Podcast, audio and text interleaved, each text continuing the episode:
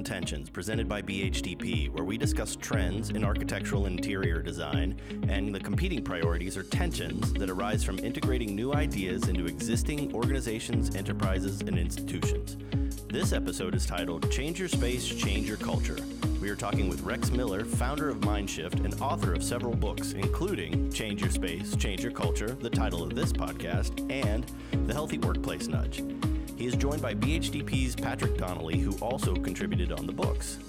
We will be discussing extraneous factors that influence our workday and space and how identifying a company's culture can help optimize the workplace.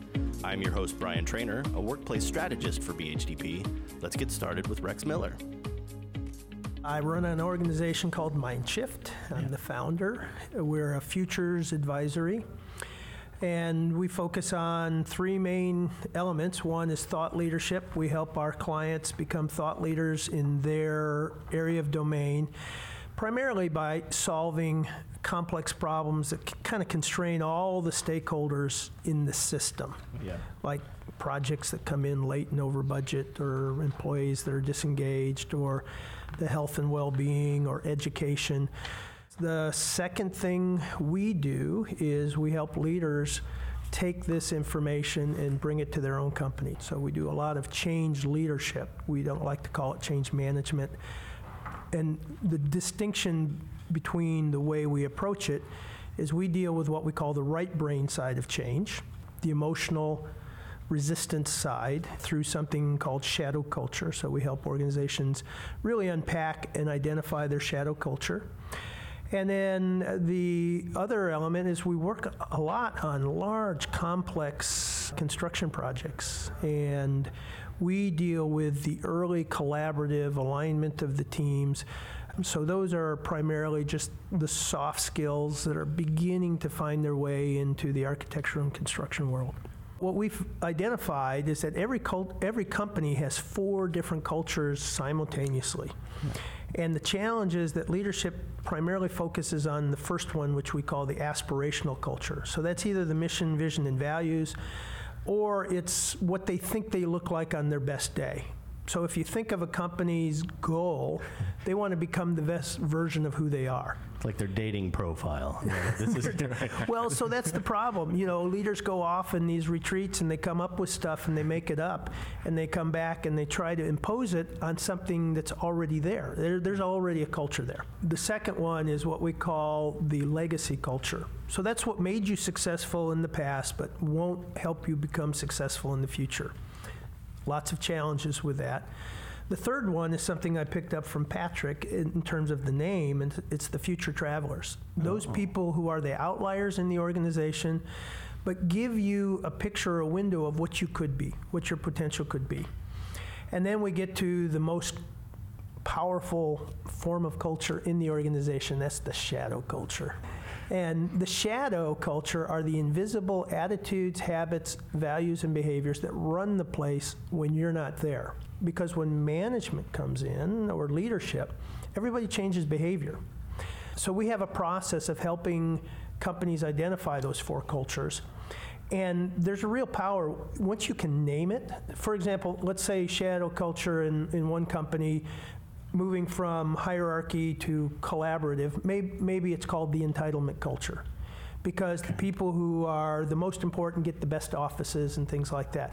So naming it gives you the ability to then do something with it. It gives you power to actually address it, and it gives people common language to say, "Oh, that's sounds like entitlement culture. Is that what we want to do?"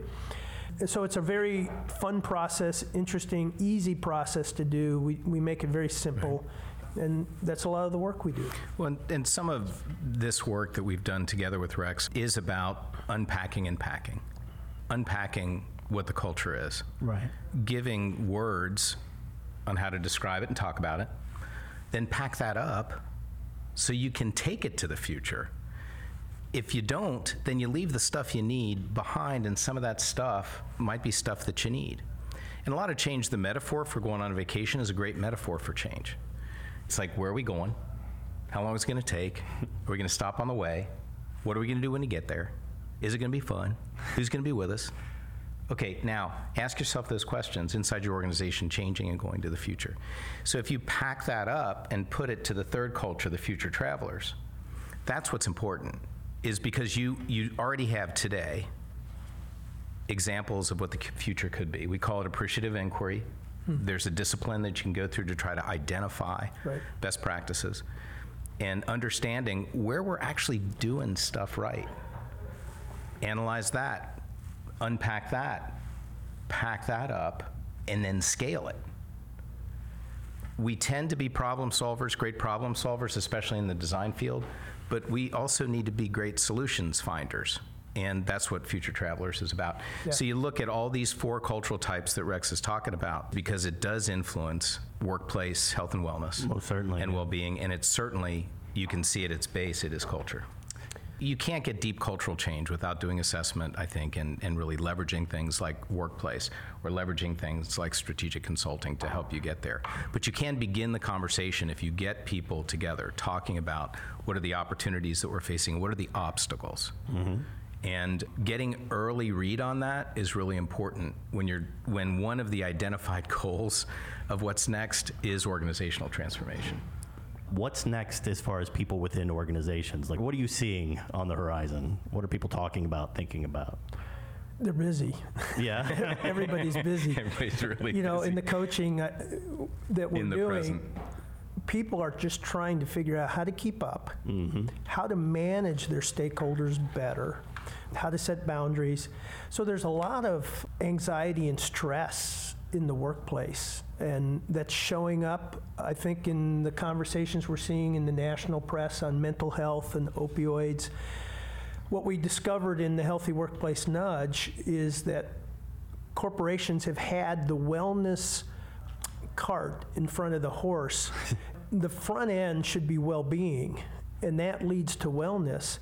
And what we're finding is that the workplace is the number one source of stress that's reported, of high stress. And then if you look at what stress does mentally and physically, it leads you down to unhealthy coping behaviors. And so the workplace is, is the battleground for health and well being for the future. And if you think about what stress does, so think about cognitive work, right? Mm-hmm. What part of your brain is the cognitive work? That's the prefrontal cortex. Yep. So stress happens a little bit further down in at the amygdala level. So that's the flight, fight, or freeze side of the brain. And it's, there's just a little bit of level modulation between stress that gets you working, up in the morning, thinking, ready to perform, get ready for a podcast like this, and then a little bit more stress, and then all of a sudden you're in lockdown mode and it shuts down that prefrontal cortex.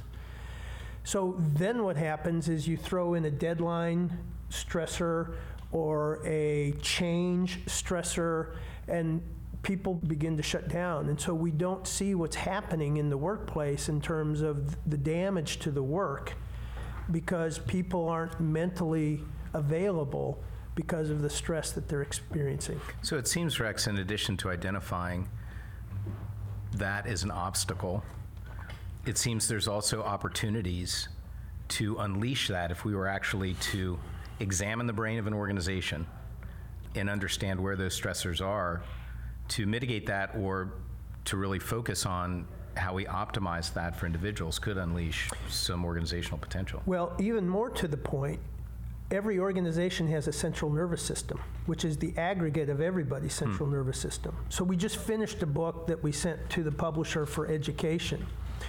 And we brought in some neurocardiologists, a, a new pioneering educa- University of North Texas, Dallas is pioneering new mental health elements of teaching for hmm. teacher resiliency because of the burnout rate.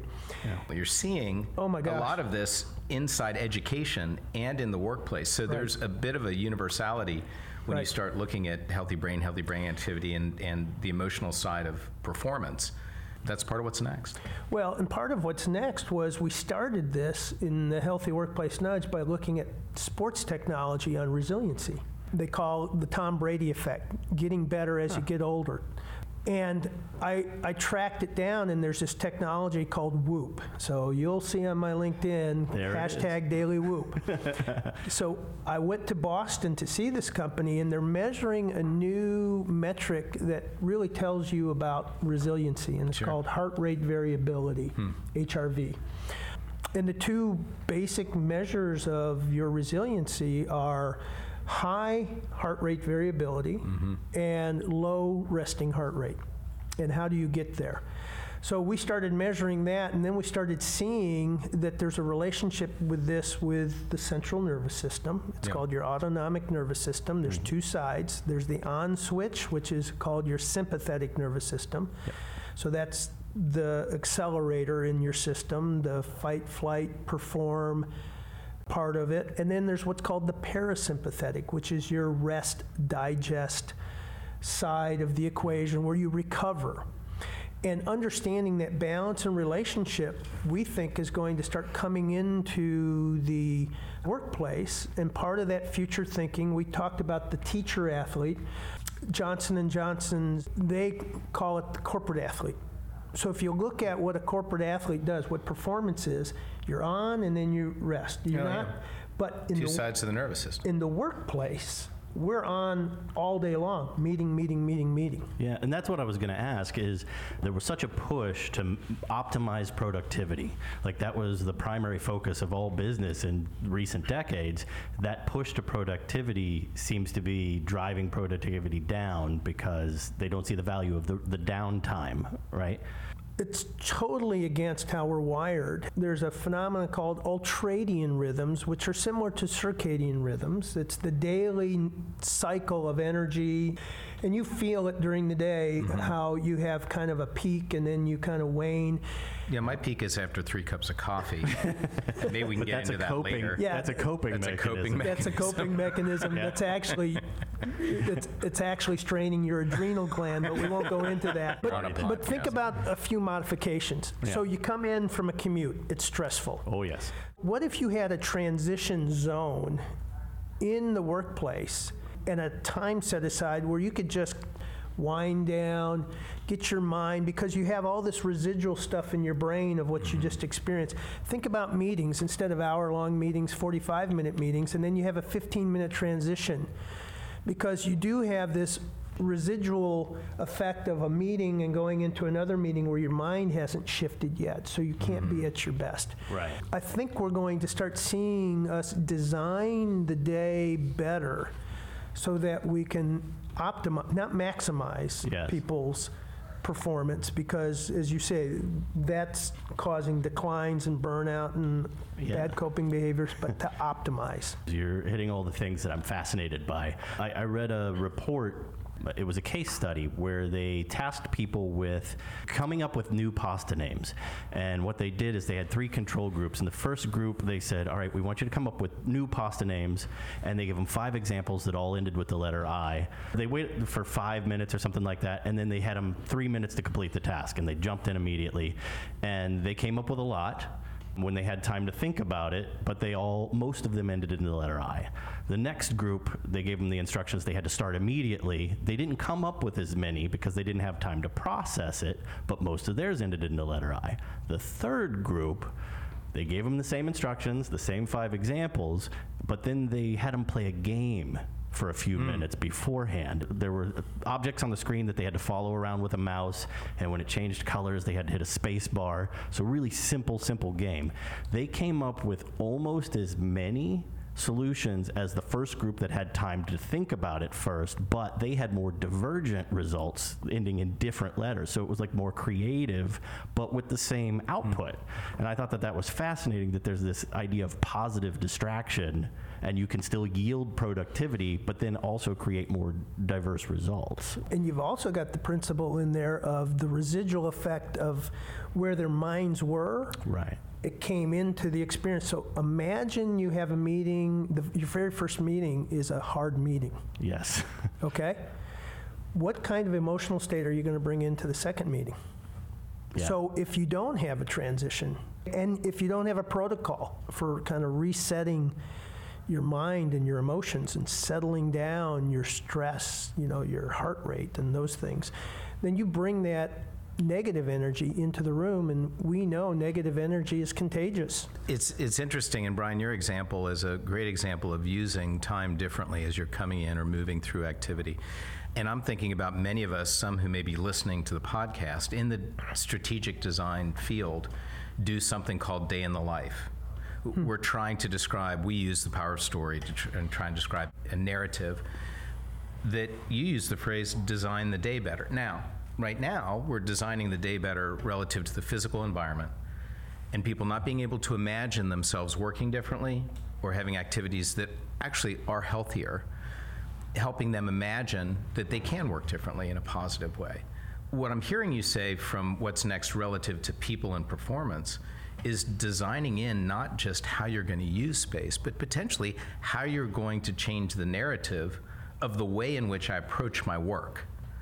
And I'm thinking layer, maybe what's next is layering that on top of a day in the life relative for at least us who are in the strategic design space that gets really at people in an even deeper way. Am I off base with that? No, and I think part of that with the new narrative are the new metaphors.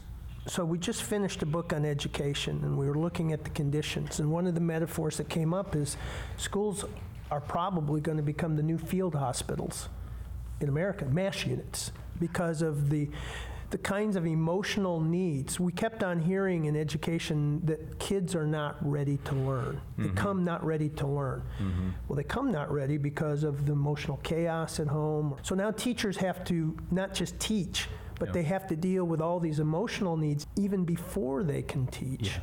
So, coming up with names for new roles, new metaphors on what it is we really do, What's the name of that book, by the way? it is whole, W H O L E, what teachers need to help students thrive. Later today, I'm going to University of Cincinnati. We're working with a cross-disciplinary group to talk about the future of work. When we ask, "Hey, we want you to give a presentation," they're like, "Well, what is what do you want us to talk about?" No, we want to know what you're interested in. So the teacher that we're working with, Aaron Bradley, is fantastic. He's trying to get them to fall in love with the problem and not the solution, changing their mindsets. Don't work mm-hmm. towards the grade. Get excited about what you're working on. But I don't think it's just productivity anymore. I mean, in Change Your Space, Change Your Culture, we really looked at the, the truth is, is it's really more about engagement. It's about engagement, it's about relationship with your direct superior or the people that you're working with that enables those, that, that productivity gain to happen through innovation and real sustainable change. So we're realizing the, the, the root of all of this is really more about understanding people better, understanding each other better, relying on each other in such a way that you're not expected to do everything in an isolated way, but you're relying on a team. Seven Habits of Highly Effective People is a brilliant book, and, and I still follow its principles. And Stephen Covey, I heard live tell this story about the manager of the lumber team coming by, and he's got a couple of guys with the saw just sawing away and making zero. It's burning. I mean, it's sawing so poorly. He looked at the guys and says, Guys, why don't you sharpen the saw? They're like, We're too busy sawing, dummy. And I think that you opened this conversation talking about how busy everyone is. And we leave it up to others to be healthy enough to say, I'm going to go sharpen my saw. And I think what one of the trends that we're seeing is that it's the corporations, the organizations, and now I think the schools that are succeeding are when leadership says, okay, we need to participate in the conversation of what a sharp saw looks like and how we get it sharp and how we keep it sharp. Now companies are saying, well, I'm struggling to attract and retain talent. Well, if I can explain to them that one of my values is your health and well being, and it's commiserate or it connects to a personal value that a potential employee has or a current employee has. The tendency of that person to stay with you or come with you and be productive while they're there, there's value in that. There's high value in that. Now, it's not a simple number, it's a softer measure, but I think that's part of what's next. But I think you can create metrics. One of the things we found when we're getting into kind of culture and things, Yeah. the organizations who create leading indicators, you can measure the leading indicators. The challenge is everybody's looking at the profit returns, the, the test grades, and, and so that busyness syndrome is I can't afford to not look busy mm-hmm. because that is the metric. That's the norm, That's yeah. the metric. So mm-hmm. changing those metrics of what effectiveness looks like versus if I'm looking busy, if I show up, come to work, then I know I'm checking off the box and the boss mm-hmm. knows I'm working, as opposed to I could be more productive someplace else. That management really has to get into that kind of conversation as to what does the saw, you know, what does sharpening the saw look mm-hmm. like? I also think emotional intelligence is playing a, a part of this. And the easy way to start the conversation is to talk about what does it look like if you define what results you're searching for. You know, at BHDP, we design places and experiences that affect key behaviors that drive strategic results for our clients. What we're learning is you can do so much of that with design, but if you're able to help them understand the importance of defining the results first, and defining what success looks like. That can not only be applied to having a successful hmm. architectural interior design project, Right. But it also can have a huge impact on whether or not the person working inside that space is going to be successful. If the manager is able to help them define what success looks like, and rather than manage according to activity, manage according to whether or not we're achieving the results we defined as success Yep. that's one of the reasons that we and Brian and I do a lot of work on the Trends and Tensions Roundtable series in our knowledge community. Hmm. Having those conversations, and I put hon- honestly less emphasis on talking to our clients or talking to thought leaders. I put more emphasis on listening to them. I think that that information is out there, but I don't know that we're necessarily, when we're pushing so hard to move an organization forward, that we're necessarily living reflectively Yeah. and taking the time to emotionally and mentally digest what we're learning and apply it to what we're we're doing. We're designing places that are physical places, but we're now taking into account work that is happening through tech. Right. that's and to accommodate that we're, we're watching as groups of people working together are getting smaller and smaller. Two or three people rooms rather than six to eight people rooms. But guess what? The groups that are working on stuff are not two to three people they're five to six people but two to three of them are connecting through technology it's fascinating to me to think about the term network and what does that mean if you look at it in a larger context Some of the firms that we're working with are asking the question, at least architects, are we a technology company that builds mm-hmm. things? So those are fundamental questions as to who are we going to be. Those are those adaptive questions, you know, who are we really? But it, it underscores the potential of and the importance of a technology architect is someone who really truly understands. You know that technology is working because you don't see. Mm-hmm. feel, hear it, um, because it's working. Part of what's next is how do you become a designer of that work, a designer of the way in which we deploy some of those systems so that we're effective to deal with the issue of being distributed because these I, I don't they're wrestling with that uh, many of us deploy the tools that design thinking tools that bhdp uses but i tend to not have work process conversations without having the technology conversation right alongside And with that technology conversation, which I think your firm is well positioned to do, my son would call the meta conversation.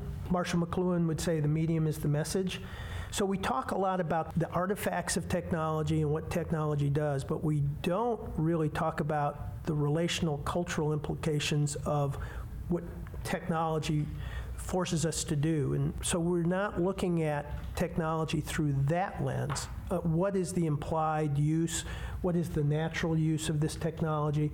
A podcast is a form of technology. It, Yep. it forces you to do things in a certain way, in an order, in relationship. Helping companies understand what this really is to you, not just how do you use it, I think is part of the important conversation of design thinking that you, you guys bring to the table so that it's applied right, so that you're matching environment and the culture to the tools that you want to use. yeah That's interesting because when we talk about innovation with some of our clients, one of their big struggles is what technology do in- we invest in? And so is the better question, well, who are you and what are you trying to do? And then you'll find the technology that's tailored to that. yeah it could be technology as the enabler Yeah. but to do what Right. exactly. Well, and that, that's, that's the huge problem. And so the, the example is the huge problem in the classroom. They give all the kids little tablets, mm-hmm. Basically just reading. So that's not what the tablet was made for. It was a, it's an interactive tool and it's a connective tool. So looking at those things are the deeper questions that I think architects are trained to ask that clients don't know to ask. Yeah, and the other thing that we see from technology with us, we have a, a Vuity. It's sensor technology, and it's about you know measuring people in space and how it's being utilized. And what we're finding too, it's clients are going, well, now what do we do with all this data? How do you use that to inform decisions, right. or what data needs to be collected? We we do that in our roundtables. Mm-hmm. Data comes up sometimes, and it's like, well, what's the right information, and then how do you leverage it, and what's the real decision, and how do you combine that with soft metrics? It's just fascinating to me that people think that technology is the solution, but it's really just a vehicle to ask better questions or different questions. Right. I don't know. Right. It's yeah. It's definitely an enabler for work. It buoys up work. You can have a new technology, and I think this happens a lot. I mean, when the iPad came out, I think Steve Jobs said, when asked, "What is this for?" he said, "I don't know. the market's going to determine what this is for." They made it cool. They made it interesting. It was related to technology they knew was successful sometimes tech will define its own realm, but most of the time it's about supporting people. And what I hear a lot is can you make it more intuitive? And I think we have a whole generation of people where it just simply is more intuitive because I'm raising some of these technology and digital natives and being a digital immigrant myself, trying to learn the language, and they're helping me. So, for my benefit, you're hiring young adults.